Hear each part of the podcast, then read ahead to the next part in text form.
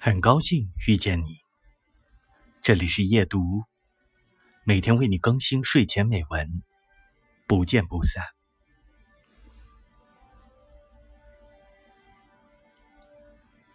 在与孤独纠缠恶斗的三十年里，我却发现此刻没有那么害怕孤独了。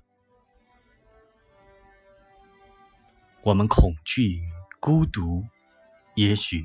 只因我们对生活、对自我的失控，我的每一段无极或有极的友情，都死于我心中的迷惘和彷徨。我们不敢单打独斗，可是结伴而行，有太多牵绊约束，